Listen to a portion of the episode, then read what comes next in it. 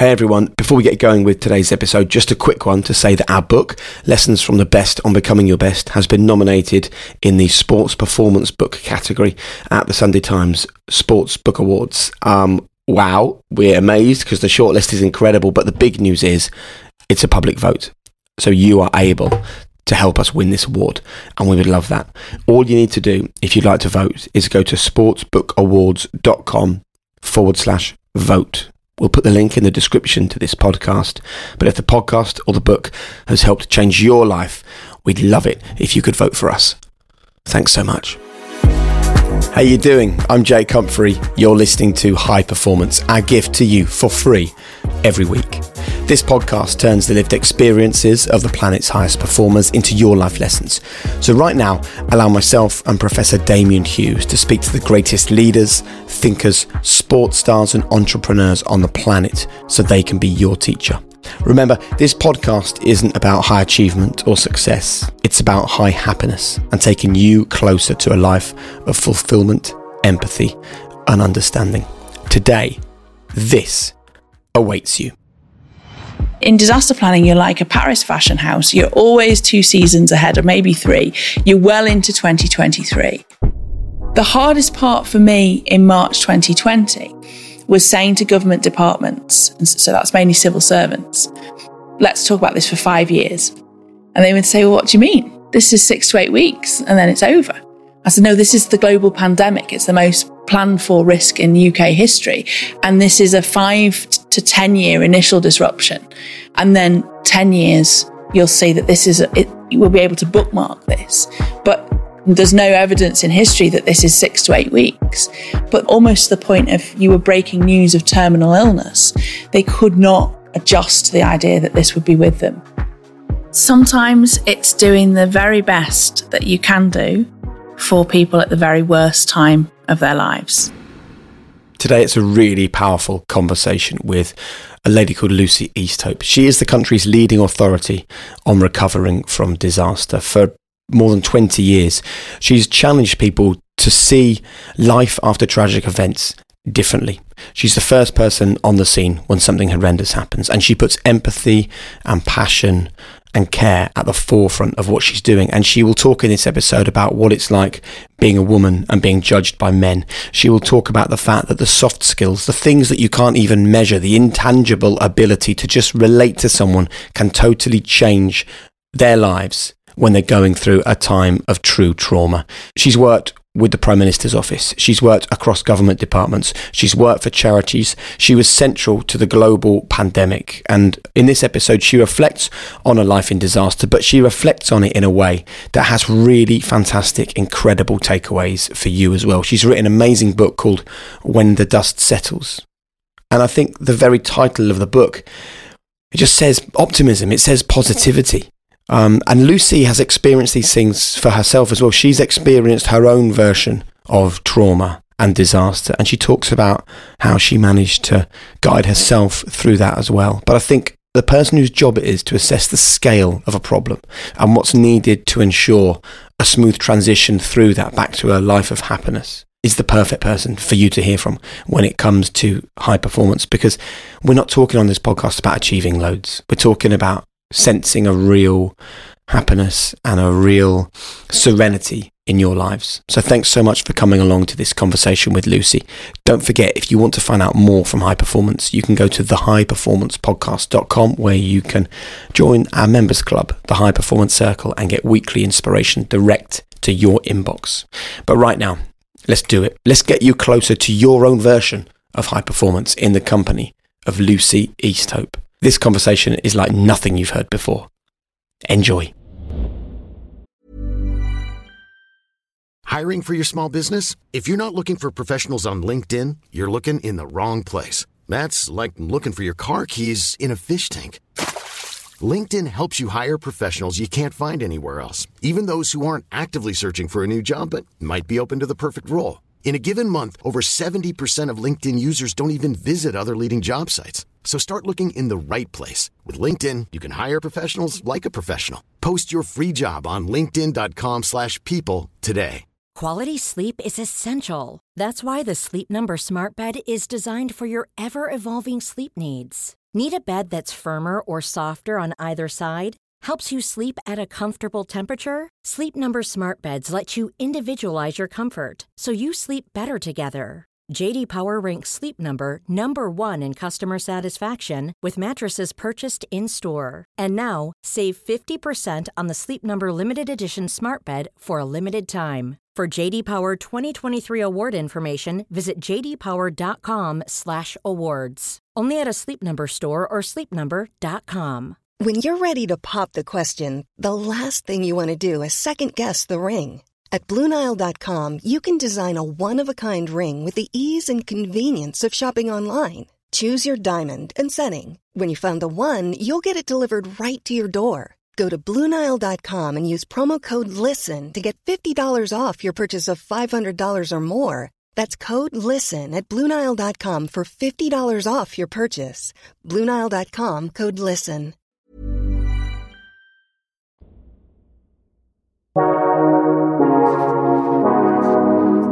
Well, Lucy, first of all, thank you so much for joining us on High Performance. Um, look, sometimes we start the episodes with Damian and I explaining someone's job. I think with your job, you're the person that should do the explaining to our audience who are listening or watching this. I would love to know how you describe it and which examples or stories you draw upon when you share your job with people. So I work in a field called disaster management. And my particular area of that is something called disaster recovery. So I go in when something happens, I size it up and I look at what's needed next. And that might be for the families and the communities affected. And it might also be what the organisation needs. And that's quite a long scan into the future. And uh, I've been doing that for about 22 years. And I've worked on pretty much every major incident that's affected UK citizens. Such as? So I've worked uh, the start of my career on 9 11 the aftermath of the July the 7th bombings in 2005, uh, all the way through to more recent events, uh, several floods and storms, air disasters, the Grenfell Tower disaster, uh, the COVID 19 pandemic, and currently working on Ukraine. It's a fascinating job, um, and we look forward to delving deeper on this. And I think what I really want people to understand is that we want this, and I know you do as well, to be a conversation about hope and positivity because I think it's easy to think that maybe it would be a conversation about the total opposite, right? Absolutely. So, how would you describe in your world high performance? Sometimes it's doing the very best that you can do for people at the very worst time of their lives. So, it's very hidden, it's very hard to audit, it's very hard to go back to ask people did I perform well for you at the worst time of your lives? So the way that we measure that sometimes is very, very difficult. There's a lot of skills and emotions that perhaps aren't classic in the definitions of performance. So it's things like integrity and compassion and knowing that um, when you have responded to a disaster, you've taken everything from any other previous previous event you've worked on and applied it to the to the next one, and that's something we do constantly. And just giving as much as you can. But also, I think as part of that, there is a huge part of that that's also looking after yourselves. You have to be very aware of what you are giving in this situation. And what are you giving? So, the, the very first thing I think about in a disaster response is what do the people who never asked to be there need? So, the first place that I'm going to is I'm caring for the deceased the bereaved, and the survivors. Now, I think one of the things that people haven't realized about disaster management is we train constantly. Um, we, we, we test, we write scenarios, we plan, we set up pretend exercises. But the one group of people who aren't there are the bereaved people, the people in the public, the people in the shopping centre, the people in the cinema complex who weren't expecting this. So, one of my roles is to always advocate for them both when we do it in pretend, but also when we do it for real, because they don't necessarily know what they want. They're just waiting for some news that they're hoping they never get. So my role is to say, hang on, do you remember when in the 1980s, for example, you'd gather families together waiting for news of an incident and you wouldn't give them any tea or coffee? There would be no drinks available. And so sometimes, you know, what, what I consider the highest of performances can look really mundane. It has everybody got warm clothes, a cup of tea, somewhere safe. They're away from perhaps a news drone. And so it can look really operational and mundane. And that's my first job before I get to thinking about the longer term. And we all hope that, you know, we are never the people that you need to come and meet. And the people listening to this podcast, we hope the same for them. But we will all be dealing with people who we can be more empathetic to. We can understand them more. We can put ourselves in their shoes more. So, would you mind sharing with us the first thing that you want to know from people or the first questions that you ask on the ground to get the information you need to be as empathetic or as useful as possible? Yeah, so one of the first things you learn actually in our field is the importance of the plan. Yeah. You know, and, and, and I think that's one of been, been, been one of the lovely things about my work is is we have a load of tools and things that we use. So when a when a disaster happens, one of your biggest enemies is the startle factor like, you know, the, the alarm goes off, like, what do I do? And everybody feels that right up to the highest commanders of any organization. And a plan, I write it in big font, bullet points. It's not like a briefing report. It's really clear. And you give that to the commander and it reminds them of some really basic, simple things that they need to do. What sort of stuff's um, on there? And that's things like straight away securing the scene checking where the people who need you most have gone. Often people fight and flight, so they leave the scene. Most disasters, right up until the current events we're seeing, Manchester, Grenfell, people flee the scene and we lose track of whether they need any support from the agencies. That's when your adrenaline kicks in. So one of the things is, is, is have you, have you offered somebody a place to go? Then I'm asking, um, how many people are affected? Often we don't have what's called a manifest very, very quickly. So who's affected? Um, are there any things that make this particularly painful or difficult? Is this a chemical or nuclear incident? Is this something difficult and more challenging? Is this affecting children? Is this an arena where people went to have fun? They did not go for something like this to happen. Um, how are people getting home? How are people getting a message out to their loved ones? And we work from a plan. So I take that from each disaster to each exercise and then to the next disaster. And sometimes we forget stuff or we learn new stuff. So something new will take us by surprise, like the way, for example, over the last decade, people use smartphones is very different. People have finding apps on their phones, for example. So that changes the dynamic. Um, somebody's dad might have got in the car just by realizing that they're at the location because they've got find your friend on the phone. So how we respond changes, but there's always a key template of compassions, I think, that travels. Can I take you to just before you go into those disaster moments, so because you described some advice that you got from firefighters that went into the Oklahoma bombings, where they taught you about taking a deep breath before you go in there. So, would you tell us a little bit about how you mentally prepare yourself before you walk into what you describe as the gates of hell in some cases. Absolutely. And I think, you know, it's something I really love talking to things like um, women in six forms about, you know, is that we've lost a connection between grounding ourselves physically sometimes and what we're about to do. So getting ready for, say, an exam or a sports performance. I physically kind of place myself, place my feet very firmly on the ground. And I um, what we see is in, when people are in crisis or adrenaline, they breathe very shallow breaths and a really deep breath in, so you know you're, you're well oxygenated. And I also listen to music, and then I go, I go and make the first approach, which is often, as I describe in my writing, quite a difficult approach. It's quite a difficult challenge to get in. You know, what am I doing there? Why am I here to advise? It's very, you know, I'm not, I'm not a fireman. I'm not putting anything out. So what am I doing? And then I feel strong enough to go in. This might seem a strange question, but I think it gives us a better understanding of what the music does for you. What music do you choose in that situation?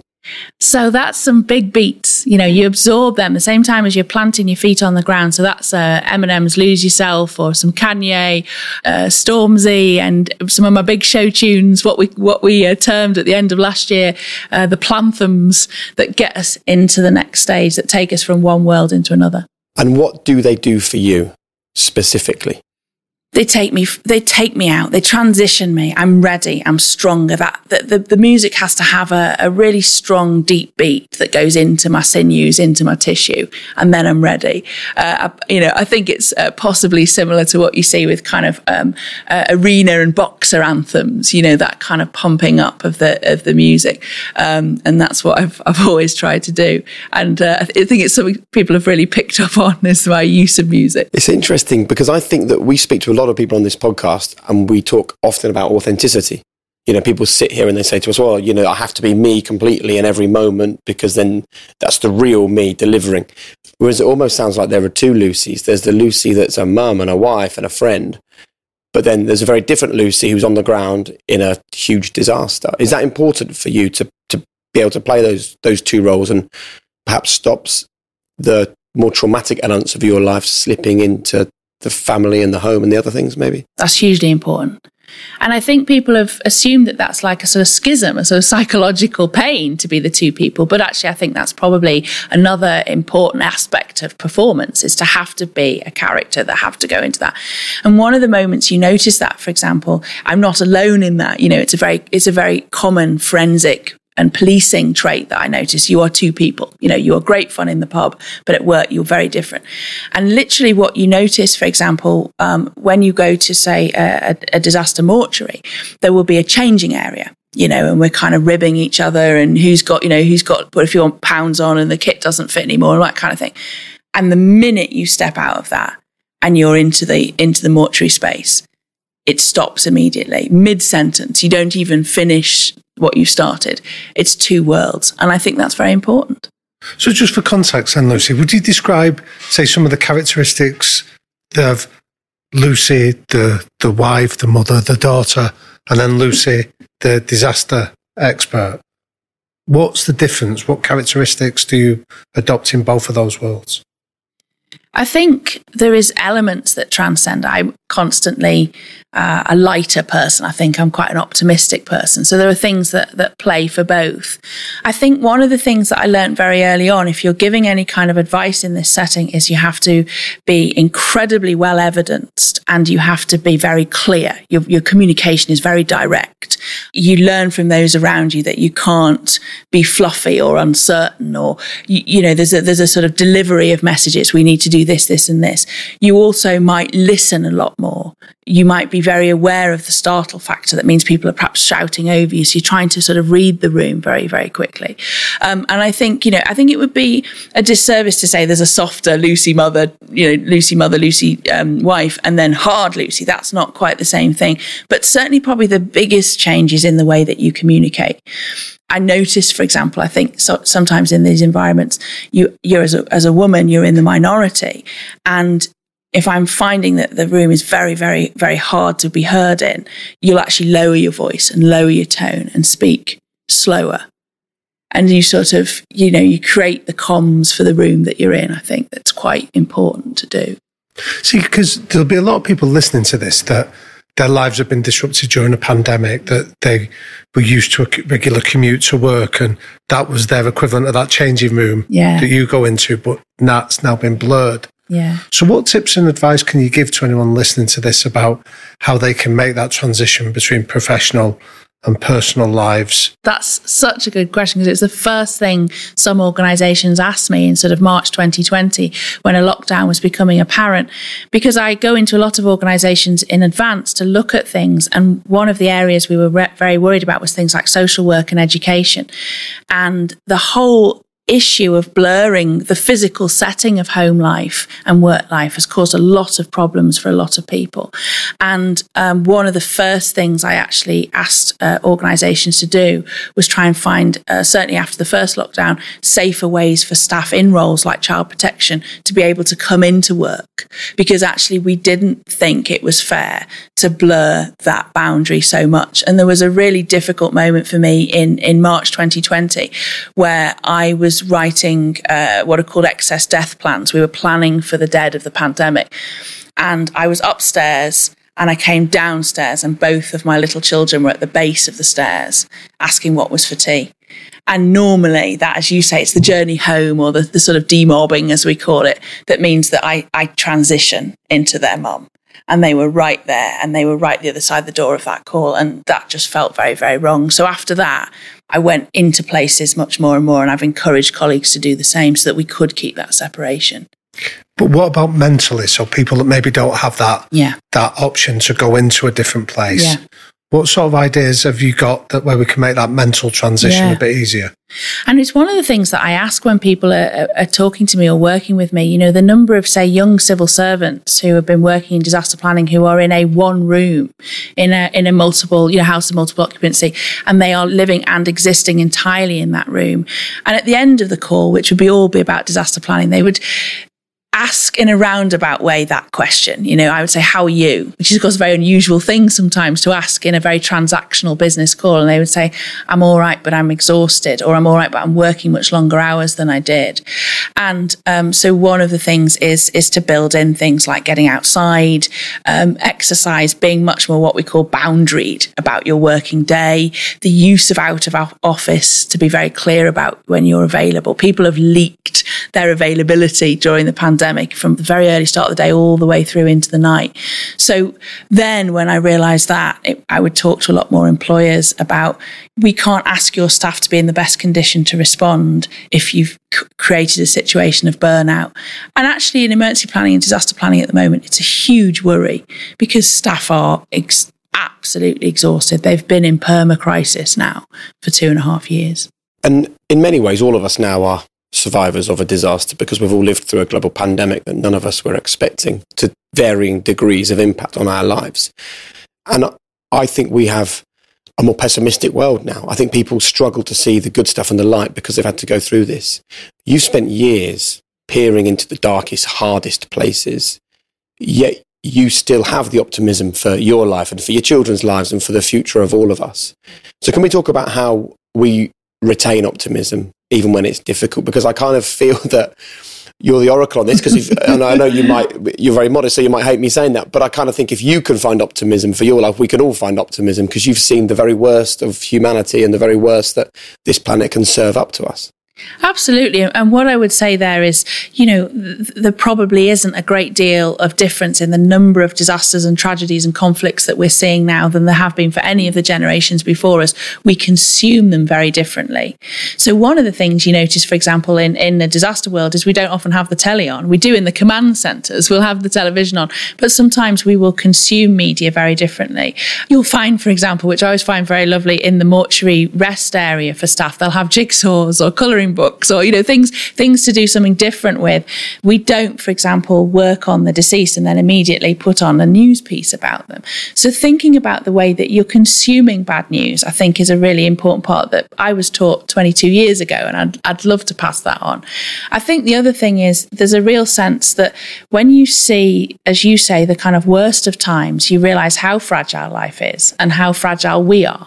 And one of the things with with my work is it does bring me into contact with the deceased. And you you don't die in a disaster without it being sudden and unexpected and traumatic. So one of the things there that that gives you is a real sense of not in a hedonistic way you know still have a pension and an isa but it, you know live for the day.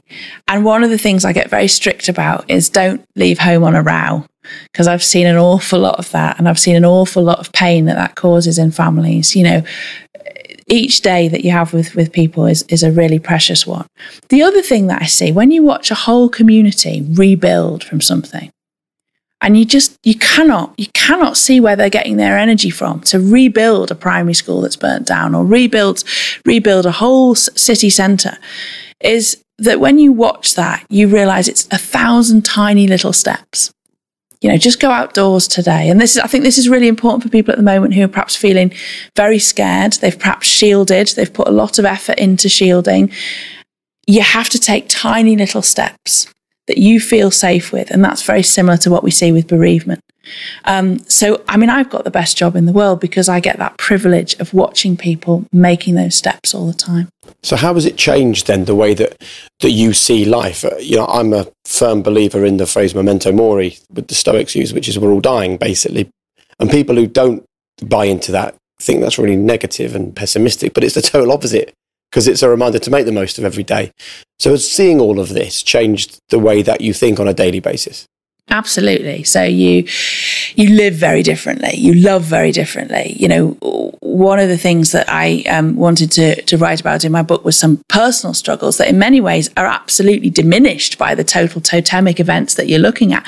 But they're in there because otherwise I would be a hypocrite. Because there's days I don't want to get out of bed either. You know, so there's those days where you go, I I can do this. So part of that using of the music and the planting of the feet and the breathing in and the internal voice that goes, I can do this you know, every day. I never lose any, any terror. I never lose any awe. These events still devastate me when they happen. But each time I know that people are looking to me and my colleagues around me for that plan. So you you learn to bring something to that. But I absolutely subscribe to the to the same mantra, and uh, I think you, you you taste life very differently when you do. I was reminded when I was reading your book, and I thought it was really beautifully written about how powerful hope is. It reminded me of another book by a guy called Andrew Ruzicki that wrote a book called Hope, where he offered loads of examples of, say, rats that had been thrown into water and had to swim, and the rats that were taken out, even if they were just given brief respite, could swim for a lot longer than the ones that had never been given that sense of optimism. Or there was doctors that had rebranded tablets and called them hope tablets, and it had a placebo effect of producing it. So when we talk about high performance, it's always this hope that there's better days ahead, that the future is going to be brighter than the present. Can you give us any tips on how we can all become better at hope? Yeah, and it's a really it's a really interesting one because one of the things that people like me took a real challenge on in the pandemic was some scientists saying, you know, you're peddling hopium. You know, it it sells. Somebody like you, we're all looking for an oracle, we're looking for a smiley face. Somebody like you saying, there's good times ahead, there's a horizon. It's a snake oil kind of idea. And that really necessarily challenged me because I'm not selling an empty concept of hope. And one of the things that disaster planners do, which I think is really helpful, is we plan to the reasonable worst case scenario. That's what we, you know, that's our mantra, the reasonable worst case scenario. So a good example is something like 1999 into 2000. Uh, we're all too young to remember it, but the, they, they thought the world would end. Mm, the uh, the, yeah, 1159, yeah, 31st yeah, yeah. of December 1999. You'll never know whether it was just all our planning. I was too young, but it was just all my colleagues' planning that meant that we didn't see apocalypse as the world tipped over into the millennium because so much work had been done. So one of the things about the reasonable worst worst case scenario is in disaster planning, you're like a Paris fashion house. You're always two seasons ahead, or maybe three.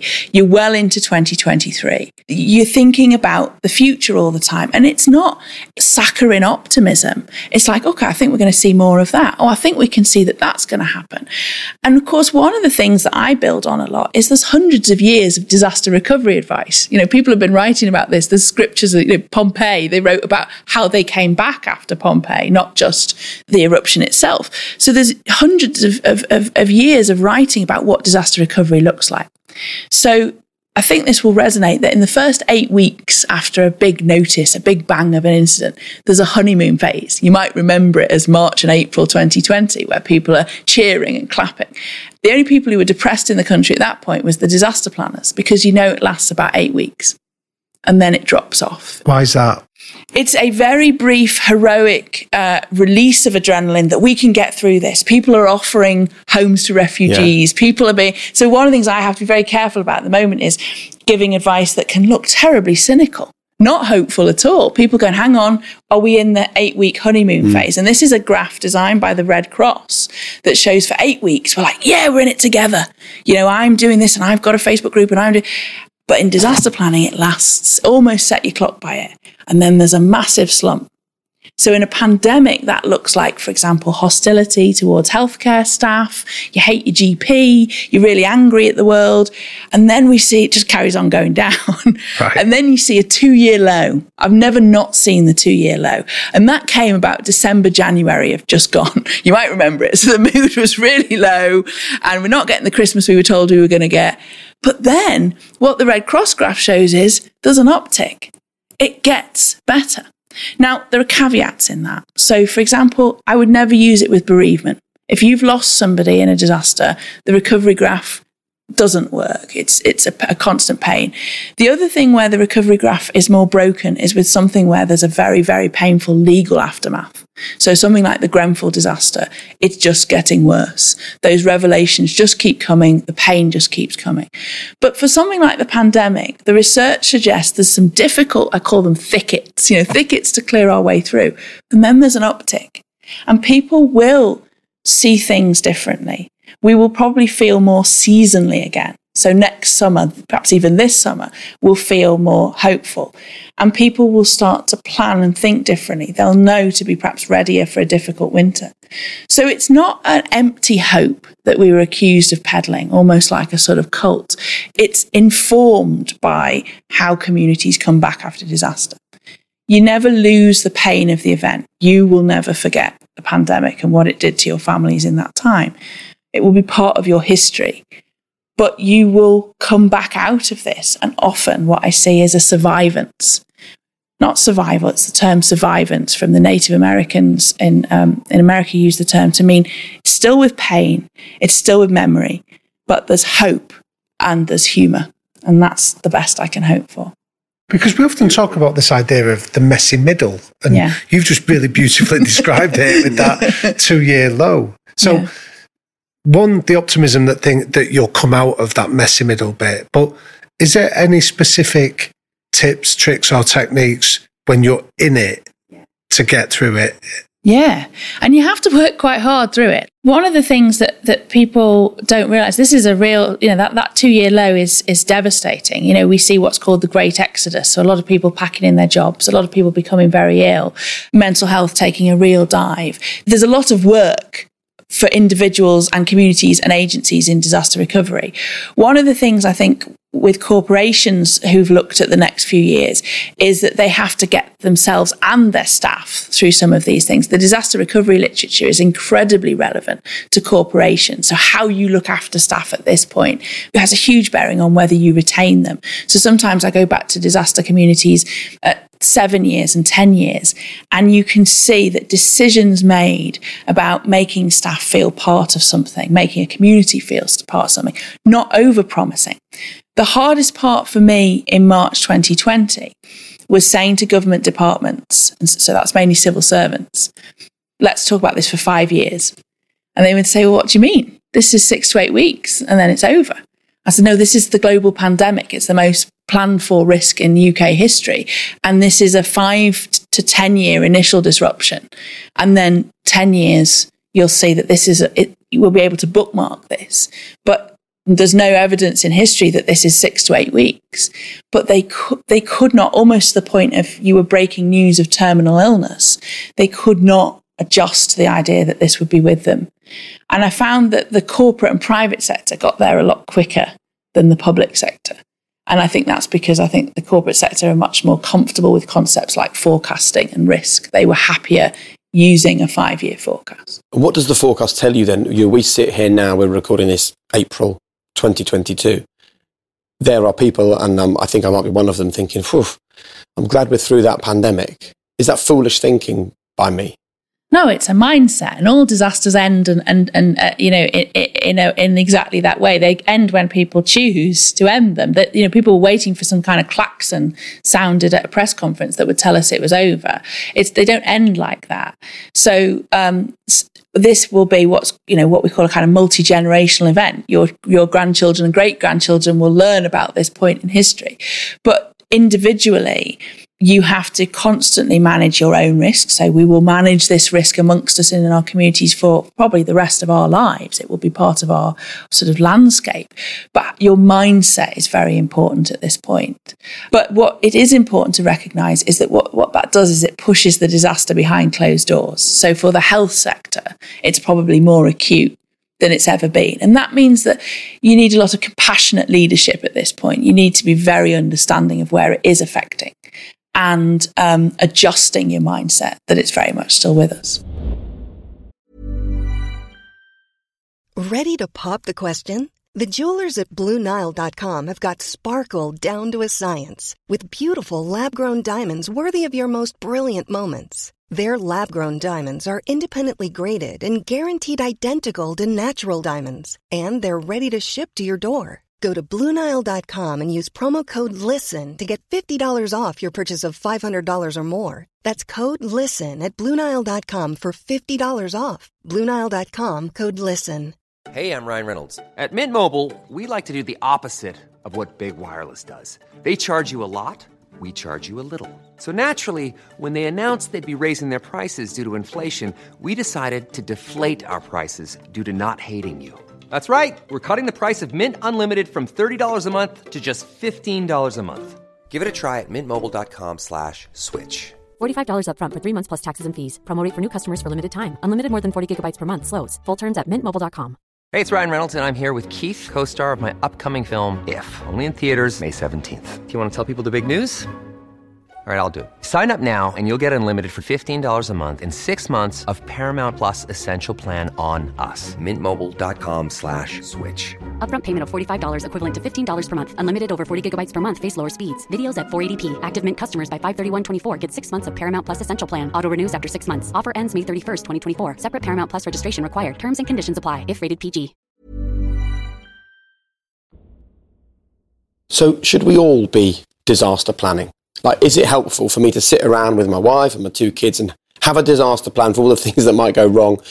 Maybe that's a step too far because it's with children, but let's talk about a business. You know, should businesses have a disaster plan?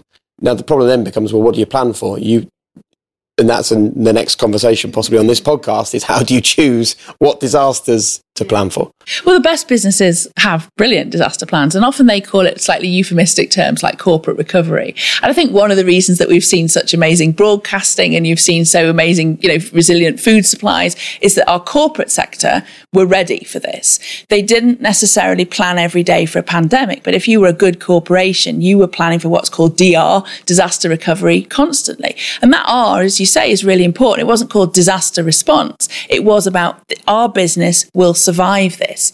And when you go to corporate DR conferences, they're all about the businesses that didn't and what they did to get it wrong. And so they forgot their customer. They forgot their staff welfare. They forgot their messaging. They said some very clunky things.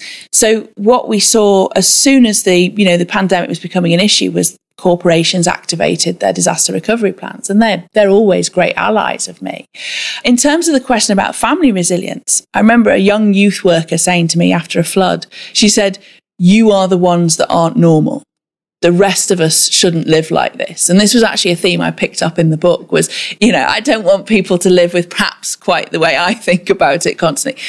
I have been very proud over the last decade to work on a lot of children's resilience projects. So for children who live in, say, earthquake hit areas, there is some uh, very good research about involving children in conversations about, say, managing in a flood. You know, what, what we're, we're, we can't be naive to is children are aware these things are happening around them there is a middle ground. You know, I'm very comfortable with people not thinking about it as much as I do, but I would love to see more conversation about community preparedness and readiness. And what I would say is it's a great way to pass a, an evening with family is to talk you through their family emergency plan. and what do you plan for then? How how do you know what disasters await around the corner? So it's not, we have what's called um, the National Risk Register, which is where uh, we have a, a, national a security threat assessment and a national risk register. The National Risk Register is what's considered the more um, accidental or benign hazards. So it's things like flooding, and that can be downloaded by anybody. And we order them and we organize them, we put them in a list. So we do have scenarios. But actually, as a, you know, if I take it to my own family example, as a disaster planner, I'm less worried about what causes it and more worried about what it does. So uh, I'm really proud. I've, I've saved up all um, winter and it's arrived for the summer, but I've just taken ownership of my own personal generator because, um, you know, one of the things that came out of all of the what we call lessons identified reports from the four storms that we had January to March was that the p- public are very, very reliant on over overhead power cables. And I looked out my window and I looked at my overhead power cables and I had a power cut in Storm, um, I think it was Storm Gladys, for about 14 hours. And that was enough for me to really worry. So I've bought myself a generator. Now, it doesn't matter why my power goes off to me as a householder, it matters that I can generate some power with a personal generator. So that's how I think we tend to think about disaster planning a bit differently. If today there's an issue on the tube in London, it doesn't matter what causes it to me. Um, that will be for other people to worry about. What I'm worried about is what do people need? It could be an accident, it could be a, a, a derailment, it could be a terrorist attack. My plan for the survivors and the bereaved and the deceased won't necessarily change. It might have some specific aspects. Terrorism is policed very differently, for example, but what people need doesn't change. See, I think what you're describing here could be so valuable for any organisation, of course. But it reminds me of um, in Israel after the Yom Kippur War in 1973, they adopted the 10th man rule, where they had somebody that would sit in their cabinet whose job it was to be the Cassandra, to be the guy that's constantly warning them of imminent threats. And the rule, as I understood it, was that they had to listen to them and respond to them. They couldn't just dismiss them as being a quack. Yeah. And I've used that with, say, coaches that I've been lucky enough to work with in sport, where you get them to almost, because it forces cognitive diversity, the alternative view, and stops groupthink. What I'm interested in, though, is that somebody that does that professionally, how do you introduce that to people that don't want to let their minds go to worst case scenarios or don't want to get bogged down in what they fear will never happen to them? Yeah, and, and, and it's something that the New Zealand disaster recovery guidance actually describes as the wild card. You must always play a wild card, and they actually they went as far as um, uh, giving uh, you could print out the card, and the person who was playing it could hold it. You know, they, they, so it's got a joker on it. it says I'm the wild card. You've got to listen to me. You've got to be first of all, you've got to be kind to me because I think what you're also getting at is it's very difficult sometimes to play that role. And I think now they call it sort of red team analysis in civil service, and you're the red team. But generally, that role is given to a young man you know, if I'm being blunt about it, that's how, and it's sort of, you can play the role, but within parameters. Don't upset us. Don't, don't embarrass us. Certainly don't, you know, don't show us up with something we really should have thought about that's very basic. So what I've found is it's, it's, I think part of who I am, and certainly it's how I have developed the way that I perform is to play that role if you are not wanted and as a woman is very, very difficult. And one of the reasons for writing the book was there's a whole tribe of, of women emergency planners coming after me who will sit in meetings for things like SAGE, you've heard of the sort of scientific advisory group, and say that is wrong. And, and they are generally not heard. It's a very difficult environment to be heard in. And then what do you do? You know, that's one of the real challenges is if, if that 10th man s- says something, what do you do with that when you're so, what have you learned then about being heard in groups that don't want to listen to your message? One of the things, and I think it also comes down to, to, to, the concept of high performance. You have to be the best in the room if you're going to take on the wild card role. You have to have the best evidence base because you are going to be the most challenged. So you kind of wake up and you have to have read everything that morning and from uh, many different opposing views. You have to have subscriptions to as many different uh, outlets and magazines and journals as you can. I, I, I've only recently joined social media, but I get a lot of challenge because people will say, but you, you posted an article that said the opposite of that. And hour ago? Well, of course I did. You have to be able to, to critically reflect. You have to wildcard yourself 10 times a day. You have to be constantly open to challenge. You also, I talked about managing your body when you go into a scene. You have to manage challenge. And criticism is some of the hardest things to take as a human. So somebody will say, You're wrong, Lucy. Or I talk about in the book, You're a fantasist, Lucy. You're a Cassandra. I, I, I love my Greek myths, but generally, a lot of colleagues around me think it's a negative term. So they, they're insulting you when they're calling you a Cassandra. Because Cassandra yeah. was the one that speaks the truth yeah. and nobody yeah. ever believed her. Yeah. And I think people sort of didn't know the myth. So they just thought, like, You're a Cassandra. they were being rude to you. And I've got a list of phrases that are used back at you. We, we don't need your pink and fluffy today, Lucy. I could do it. I could do it for days, all the time. Yeah, I wrote an article about being the pink and fluffy in the room because I would say, "Hang on, has anybody checked that those people have got access to a shower and a loo before we ask them to go in for an interview with counter terror?" So I learned that when I was criticized, you tense up, you hold your body tighter, you're defensive, you squeak, your voice gets higher. So I would practice when I'm criticized because you know that's all that happens as the wild card. You know, I think people think it's a cool role. It would be cool, I think, if it was played by Dan- Daniel Craig, but when it's played by like little round me, it's not so cool. So I would learn. Okay, they're not criticizing Lucy; they're criticizing the idea. Okay, I need to have ten really good studies to show why this is an an idea, and then they would get criticized. And so it it, it trained me, I think, to be the very very best that I could be. And that meant that while I was working in disaster response, I did a master's in disaster management. And then while I was working in disaster response and trying to have children, I did a PhD in medicine. Because the other thing that that happens is they say, well, your advice is good, but we've got a, we've got a doctor here, or we've got somebody with a criteria here, and they would play the rank off the whole time. So you had to have the rank, and so it, it, it, I now when I'm mentoring younger women, it's often things they don't expect to be taught, like how to hold yourself. But spin it on its other. Uh, so let's look at it from the other perspective. From anyone listening to this, that might be the guy, the guys. I'm using that phrase, but the guys that would play a power card, the guys that would be quick to shoot you down. What messages would you want them to hear? That how they can actually listen to that valuable input. One of the bitterest points of work and it happens all the time and there's no sweetness in it. Like I don't run around the room going, I was right, I was right. There's no sweetness is when that man, and it is, as you say, quite often a man, sometimes it's a woman, but usually it's a man, comes up to me about a year later and says, Crikey, you were right on that. Would you like to come and brief my team now? I don't want to continue this cycle always that that person comes to me and says, you, you were right. So one of the ways is, is as much training as we can and as much access to education as we can. When I started in this career, it was hugely prized for senior incident commanders, police and fire and others to go and study a postgraduate qualification. And during the time that I've been in this career, the idea of education and particularly university education has been constantly eroded. And these were usually men and men who had not had any formal university education at all. And they would fight for the right to do a postgrad qualification. So I had all these very, very senior people and corporations coming on, on a degree program that I was running because they wanted to do critical reflection on their own practice. They, you know, it was post Hillsborough, it was post a lot of the disasters of the 1990s, and they were being asked, did you do everything you can? Why did you adopt that defensive position? And I'd love us to get back to that time where it was highly desirable for, for a very senior incident commander to say, hang on, I, I want to gain that again because I brought a lot of my ego into that. And let's do that in the exercise, not come to me a year later and say, sorry, Luce, you were, you were right on that. The, the other thing to remember, though, is that you, you're not always right either, isn't it? So, what have you learned there about going in, saying, this is what's Yeah. going to happen? Yeah.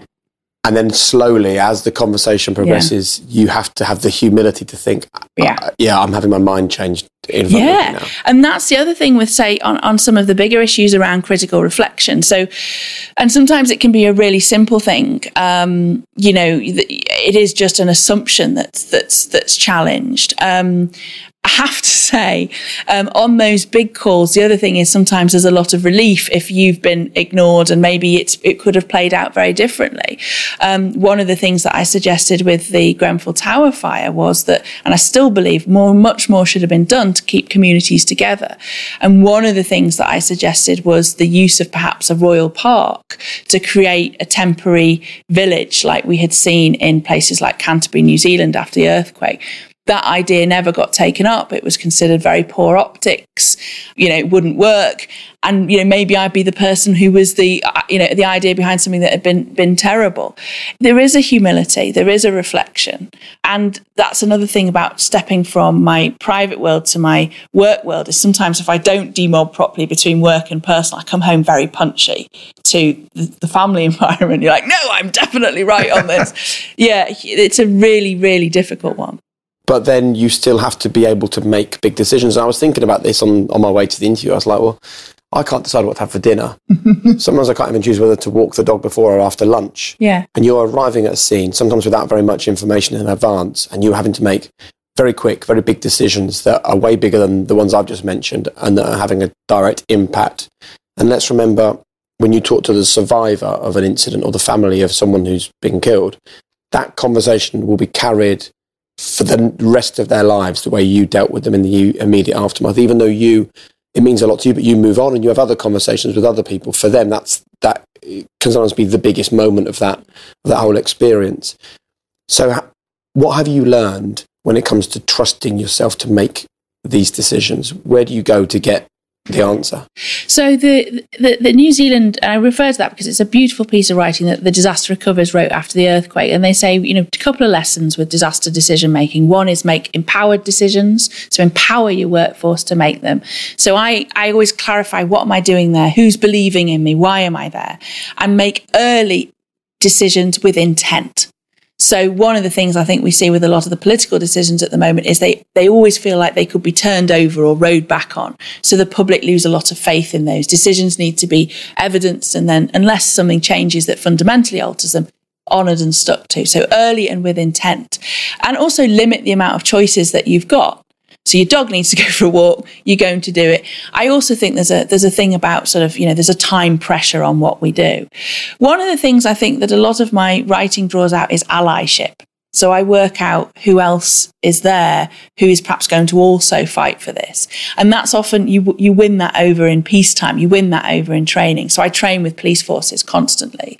And then when the when the actual, actual incident happens, those allies will go I agree with her. And so you're not you're not the lone voice, but also you, you, as you say before, you get the challenge that you need.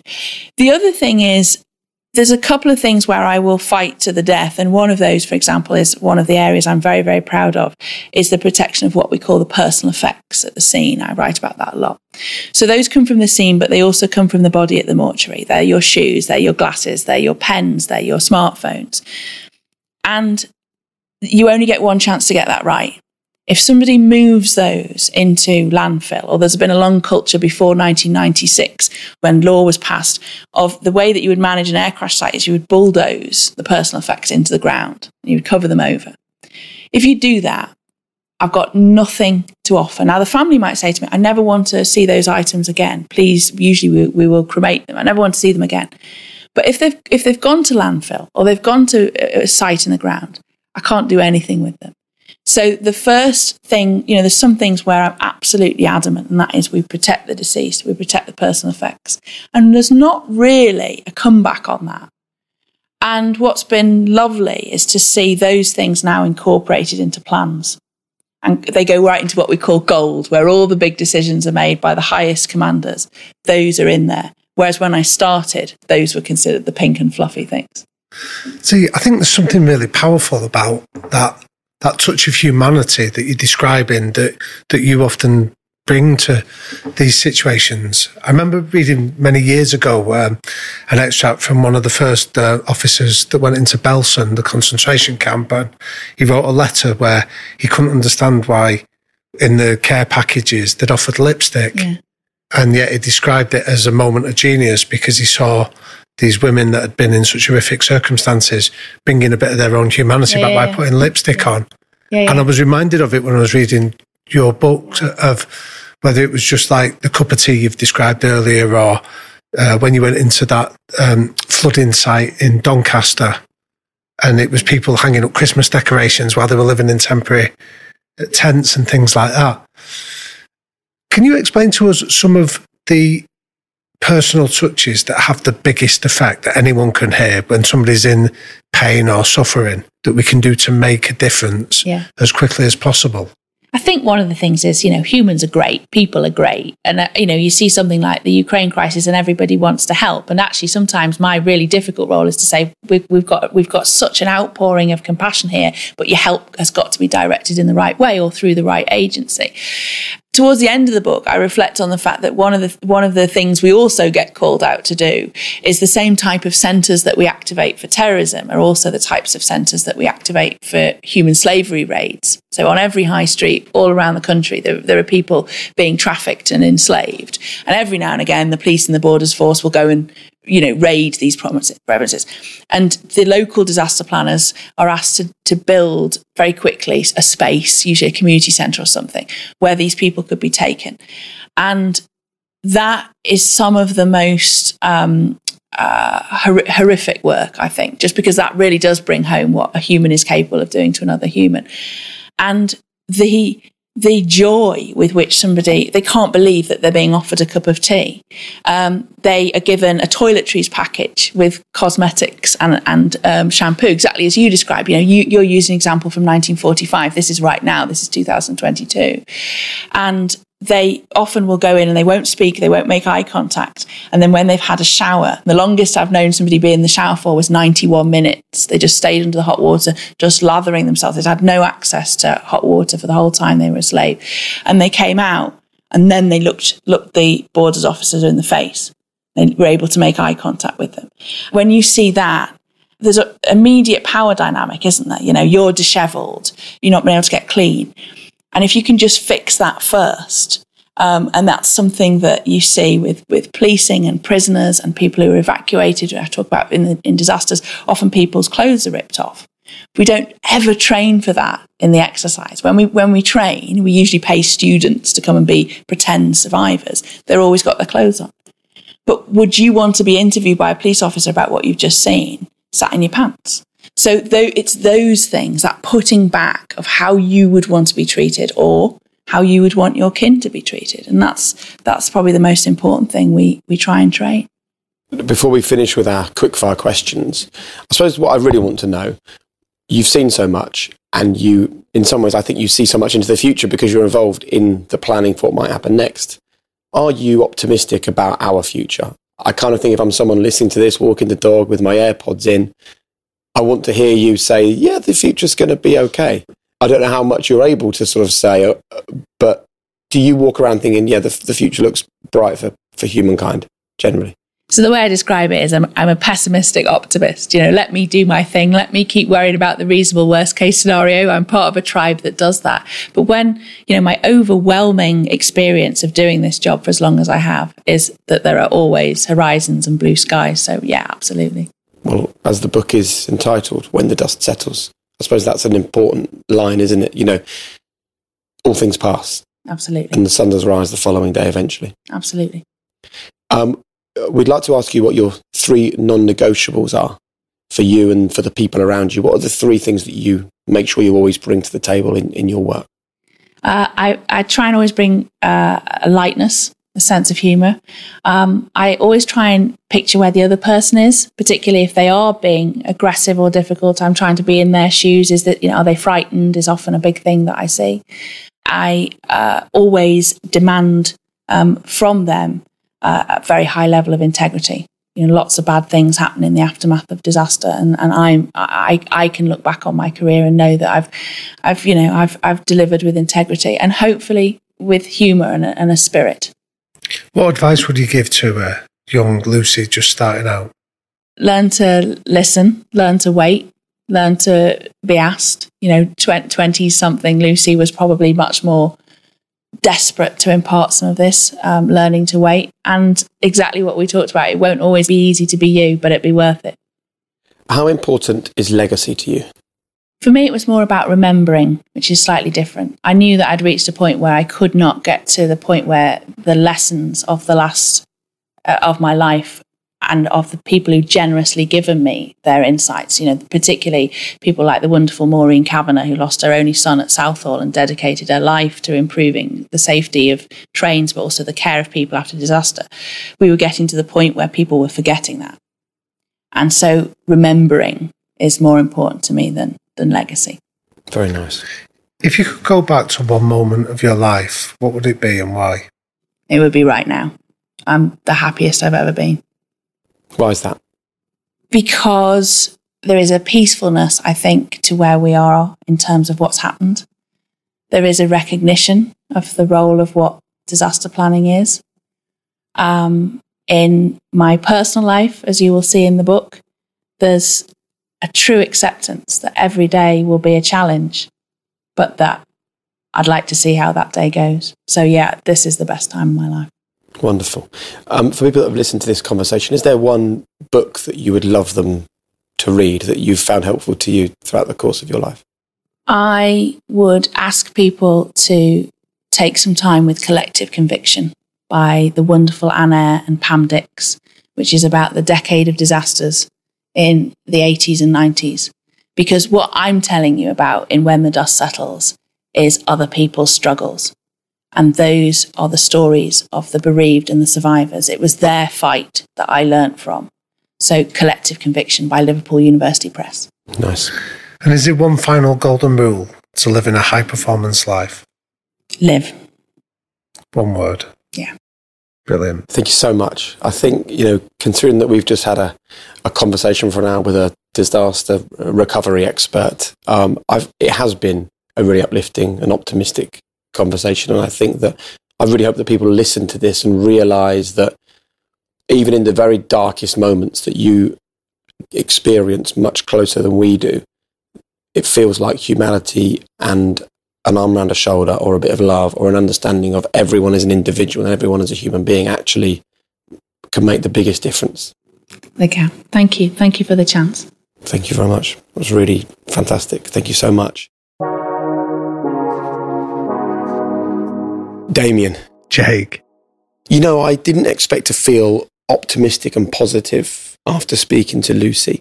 But I tell you what, right? Uh, she does that job obviously because she's extremely bright and she's really well educated and she understands the world of disasters and emergencies. But I think more than that, the reason why she's great at what she does is because she understands human beings and feels like the single most important thing that she can do in a disaster is to connect with the human element of one.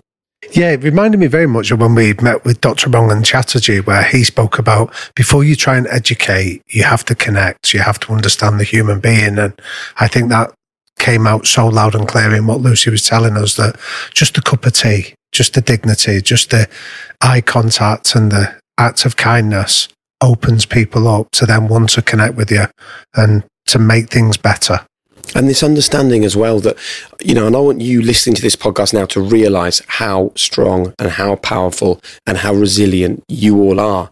You know lucy talks about seeing people at the very worst moment the hardest moment that we would never want to experience.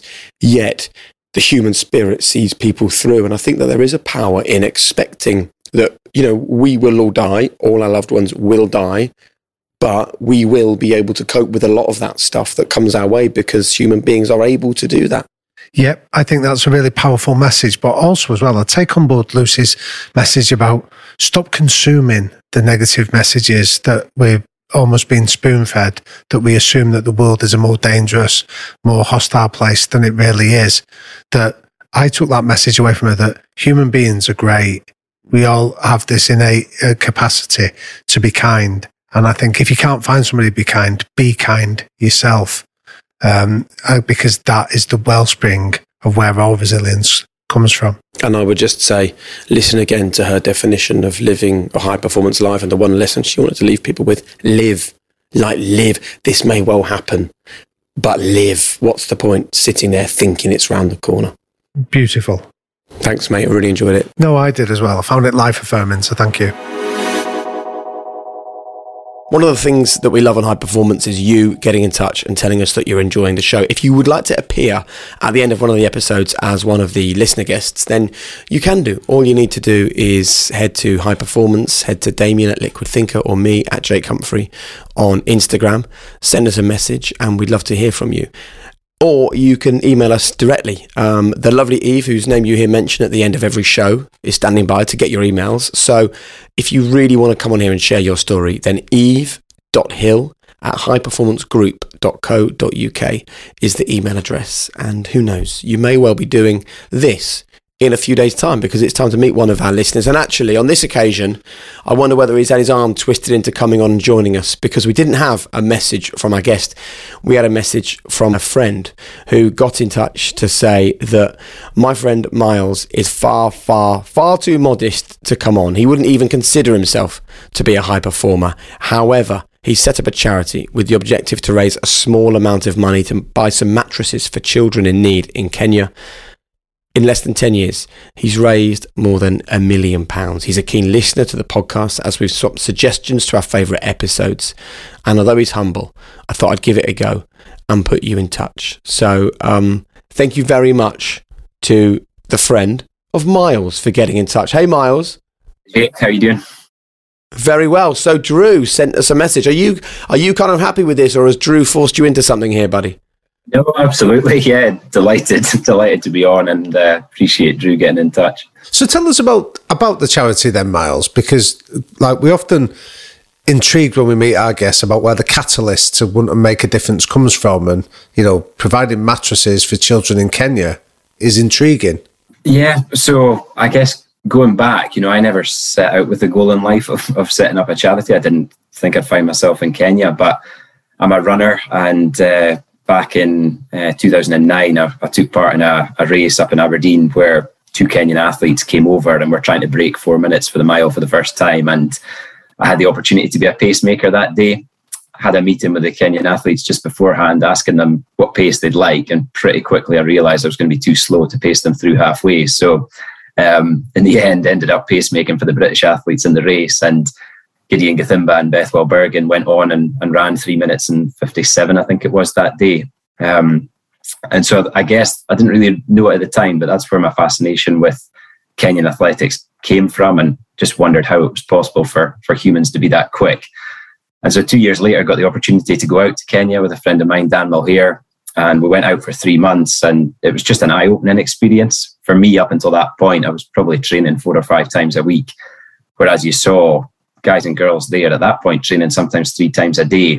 Probably less common now, more common a couple of times a day. But you know, they were up at six in the morning for an easy run, 10 o'clock an interval session, and sometimes an easy run in the afternoon as well. And so it, it made me realize that although there's other factors that contribute to, to Kenyan success, that hard work is at the center of it. And so that it, it transformed my thinking towards athletics, but also just in life in general as well. And a couple of years later, got the opportunity to visit a children's home called the Pavilion Village in, in Karatina, um, which at that point there was 22 kids there, almost all of them out of school due to a lack of fees. Um, they were in the home for various reasons. Some of them had lost their parents due to HIV, others abandoned, abused. Um, but despite that, they were so happy and so proud of where they were. And they were sleeping in desperate conditions. And so Gideon and I left and just wanted to do something to help. And so we set up our fundraising page to try and raise 484 pounds for 22 mattresses, which for me, I was thinking that's probably the cost of one mattress in the UK. And incredibly, after two or three days, we'd raised almost three times that amount. Mattresses were delivered, typical Kenyan style delivery, wobbling off the back of this lorry. And from there, we obviously shared the, the photo of the, the mattresses arriving, which to me was a no brainer. People had donated money and you'd expect to see, you know, the impact it had. But people were really positive about that response. And with the extra money, we were able to start getting some of the children back into school. And that, I guess, definitely was the catalyst to, to us setting up the Gathimba Edwards Foundation, which you know has gone on to the main focus is getting children into school, but house building and, and business startups as well. So yeah, sometimes just saying yes to an opportunity, you don't know where it's going to lead, but takes you down a path that you'd never have imagined. So how often do you get out there to Kenya to see the impact of the work that you're doing? So, m- me personally, I um, up until 2019, I was spending around six months a year there. Met my wife and have two children now as as well. So we were we were living between here in the UK up until 2019, and we came back partly because my, my daughter was starting primary one, but my dad was terminally ill as well at the time. So we're based um, based in the UK now, and we've got a team of of seven out in Kenya who do a much better job of uh, things on that side than I would anyway. So there's an American um, preacher who I really like. He's a cool guy called Bishop Jakes, T.D. Jakes, and he says if you can't figure out your purpose, figure out your passion because your passion will lead you right into your purpose. So this started out, Myles, as being something that you were passionate about. Can you tell our audience how it feels to suddenly find that you also are living a real life of purpose? Yeah, definitely. Um, it's I think it's a very it's a very strong quote in that you you follow what you're passionate about. That's the main thing that I say to children. You know, if I go in and, and speak with children at schools, it's um, don't let anybody tell you that your passion can't end up being a career. Don't let anybody tell you that you you can't achieve something. And the buzz that you get from when you find that sense of purpose, it's really hard to explain. And yeah, I'm, I'm very fortunate. We've got we've got companies who who support us that enable us to to have staff and run it full time. And so to have this passion and, and this purpose as a as a career is just it's an unbeatable feeling. You know, if you can just make a difference to one person, even if it's one person every day, then you know you're doing a good thing and you're hopefully making the world a better place. Single biggest takeaway then, uh, Myles, from listening to the High Performance podcast? It's a tough one to just say one. Um, I think I would have to go with um, from the the Lewis Morgan interview. I, I, tend to listen to these interviews when I'm on sort of easy training runs, and uh, I, I, judge the the best ones by the number of times I have to stop during the run and make some notes on how I can sort of uh, relate it to, to my life and work. And so I would say biggest takeaway from that is is is just how important it is not to have an ego. Um, it was a Steve Borthwick episode as well that it said you're it's amazing what you can achieve when it doesn't matter who takes the credit. And I, I think that's really important. You know, you just bring as many people together to make the biggest impact as, as possible. And, you know, you can achieve great things and help help other people to achieve great things as well. So I think that was really, really powerful. And is there an episode that you'd play to some of these young people in Kenya that you feel would uh, make a difference to them? 100% John McAvoy.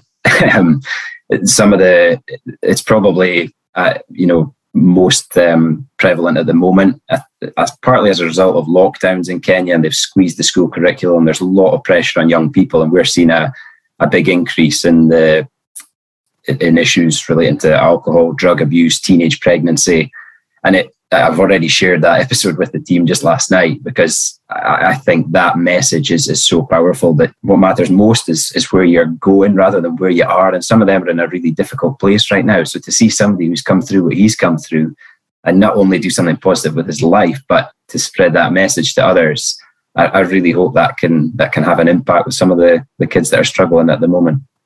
That's great. And where can people listening to this find out more about your charity and the work that you're doing, mate?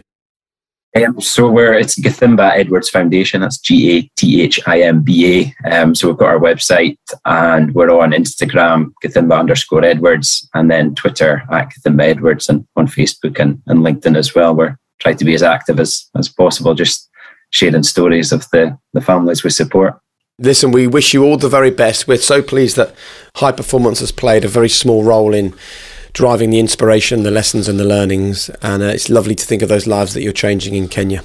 Thank you. Cheers. That was great, wasn't it? You know, I'll tell you why I liked it, right? Was because Myles talked about hard work. And he said, you know, let's not kid ourselves. And it remind, you know, when you're talking about passion and you're talking about hard work, there's that great phrase: hard work without passion is just hard work. Passion without hard work is just passion. Like what he's proving there is you're bringing the two together, Damian. And when you bring the two together, that's when you start having that real world impact. Oh yeah, it's rocket fuel, isn't it? And I think I, I love the idea of uh, of just seeing that and think, and rather than seeing it and sort of feeling that sad for those kids in that home, thinking, how can I make a difference? And just taking that next first step. Sometimes you don't you have to know where you where you go into. It's just do the next right thing, and that's exactly what Myles did. It's perfect, isn't it? That might be a quote from Frozen, bro. I think it is. I think it is. I think right I picked thing. it up recently off a off a wise old sage that we are working with. Do you know who that was, Jake? I can't think. But do you know what? Actually, that is. Let's finish on that because it's a reminder for the fact that people are constantly searching and looking, and sometimes, like I think they discard good information purely because of where it came from. Right? Yes, that is a Disney film. Yes, it is a kids' Disney film. But actually, we talk about do the best you can with where you are with what you've got. That's identical to just do the next right thing. If you went through your day just doing the next right thing, you'd have a great day, man. Yep, those small stepping stones eventually lead to some pretty big leaps to some amazing destinations, don't they? They do. Should we finish with a message from Ben?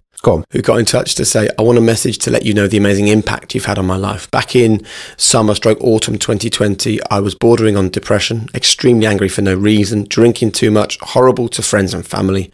I was in a job I didn't like and I suffered an ACL rupture. And football was the only thing that I had. However, listening to your podcast has changed me forever. Not even two years down the line, I'm mentally in the best place I've ever been. I have the job which I've wanted for years. I've never had better relationships with my friends or my family, and I'm expecting my first child as well with my girlfriend. I now only drink to have fun, not to escape, and I'm five months post ACL reconstruction surgery, and I'm the fittest I've ever been. I honestly don't think this would have happened if it wasn't for your podcast. I can't thank you enough. But it's kind of a reminder Damian to Ben and everyone else that actually their success and their fightbacks and their returns from adversity actually we deserve no credit at all. There's only one person that gets the credit for those, isn't it?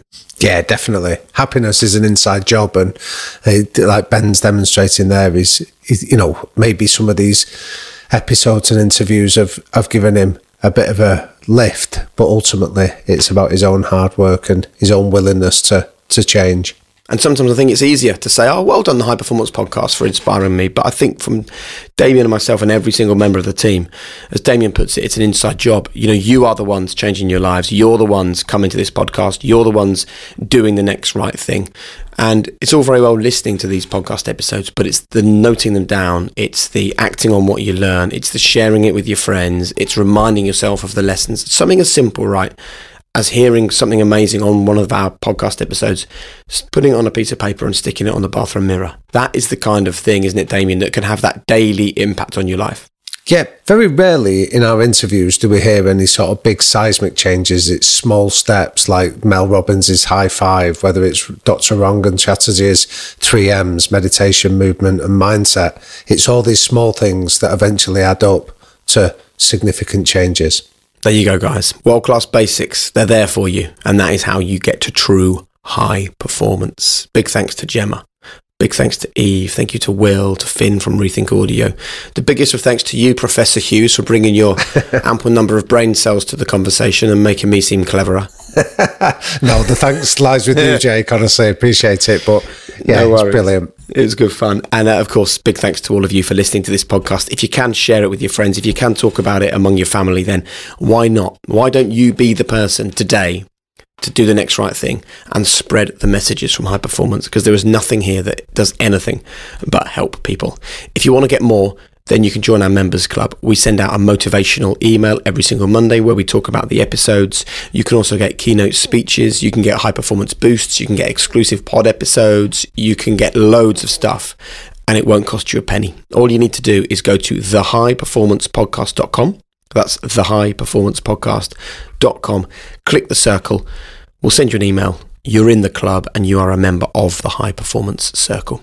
But on behalf of all of us, thanks very much for listening. Remember, there's no secret, it's all there for you. So be your own biggest cheerleader this week and make world class basics your calling card. See you next time.